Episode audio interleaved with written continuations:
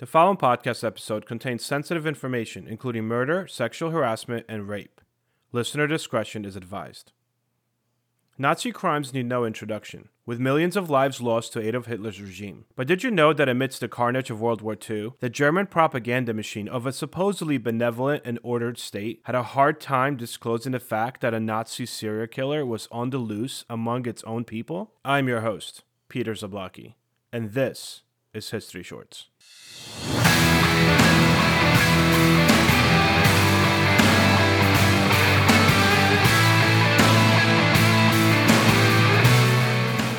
The reports of women being harassed, randomly attacked, and sexually assaulted while walking near and around the train station of the Eastern District of Berlin began appearing at the local police station in August of 1939, just a couple of weeks before the start of World War II. At first, the local authorities did not connect the different attacks that were, in fact, being committed by the same man. Various victims reported that said person to have been dressed in a uniform of a railway worker. Nearly all were attacked in dark passageways, then beaten, raped, and left for dead. The blackout restrictions against enemy bombings of Berlin made the already dark nights that much darker and made moving alone at night extremely dangerous. Yet, as the police began to see a pattern after questioning the assaulted women, the attacks stopped. The authorities could not know at the time that the assailant they were looking for had just been severely beaten by a husband and brother of one of his would-be victims in a failed attack. It would be this event that would change the man's approach. Now, to minimize the risk of interference, the killer who would become known as the S-Bahn murderer, named after the Berlin's transit railway system, began stalking the women while they were still on the train. Hiding among the empty train carriages, the criminal waited for women traveling alone, a common occurrence as the war effort conscripted many German men. The train cars were kept dark due to blackout restrictions, and the women were unsuspect when you approached them wearing a uniform before asking them for their tickets. The S-Bahn murderer would no longer wait to make it to the station, but would instead assault his victims right on the train by knocking them out with a lead pipe, raping them, and then throwing their bodies off the train. For the next 2 years, the serial killer would assault 31 women, killing 8 and leaving their bodies along the S-Bahn train tracks or near train stations. The efforts of the local police to crack the case were severely hindered by the Nazi propaganda machine, headed by the infamous Joseph Goebbels, who forbade them from publishing any details of the murders and attacks.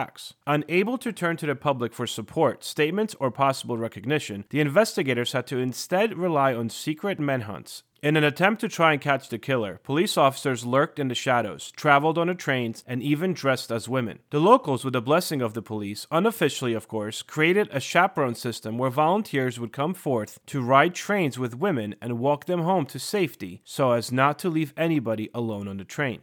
Still, the assaults and murders continued. Goebbels' propaganda machine informed the police that such terrible crimes could only be the work of someone Jewish, for no racially pure German could commit them. Yet the investigation taken up by the local police proved it to be the exact opposite. The homicide unit of the Berlin police knew from a handful of the victims that managed to survive after being thrown off the train that the person they were looking for was likely a rail worker. Within months of the investigation, they managed to interview and catalog 5,000 of the city's 8,000 railway workers. At one point, a railway worker during his own interrogation mentioned one of his co-workers always making demeaning comments about women and often disappearing during his shifts. The 29-year-old Paul Ogorzow was a husband, a father of 2, and an ardent Nazi party supporter. And although he was considered a good worker by his colleagues, they all noted his violent tendencies. The police followed the tip-off and searched Ogorzow's locker only to find blood on his uniforms. Even after his arrest on July 12, 1941, the S-Bahn killer refused to confess. To try and get him to admit to his crimes, the lead investigator locked Ogorzow in a small, barely lit room with a table containing several post-autopsy skulls of his victims.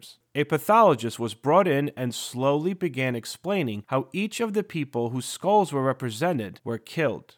After 24 hours of this very blunt and unconventional way of questioning, Ogorzow finally confessed to his crimes and began describing each one quite vividly to the astonished police, in some cases contradicting what the doctor had been explaining to him just moments before. As a motive, the murderer blamed his mental condition on a Jewish doctor who misdiagnosed him for a sickness that led to alcoholism and eventually stress. So as not to embarrass the Nazi party, Goebbels ordered Ogorzow expelled from the party just days before his official indictment. He pleaded guilty to 31 cases of sexual assault and 8 murders and was sentenced to death. With his motives officially listed as an extensive sex drive and pathological hatred of women, Ogorzow was declared an enemy of the people by the Nazi authorities and executed in late July 1941. When one thinks of the amount of death caused by the very existence and policies of the Nazi state, it is hard to imagine that quote-unquote regular heinous crimes such as murder, thievery, or rape continued among the terrible carnage on the scale perpetuated by the Axis themselves. Yet, as this case proves, even war cannot stop bad people from doing bad things. In yet another great irony, the Nazi Party's goal of racial purity came to prominence through countless violence and bloodshed. Yet when the acts involved a so-called pure German, and a member of the party at that, it was too horrible to admit,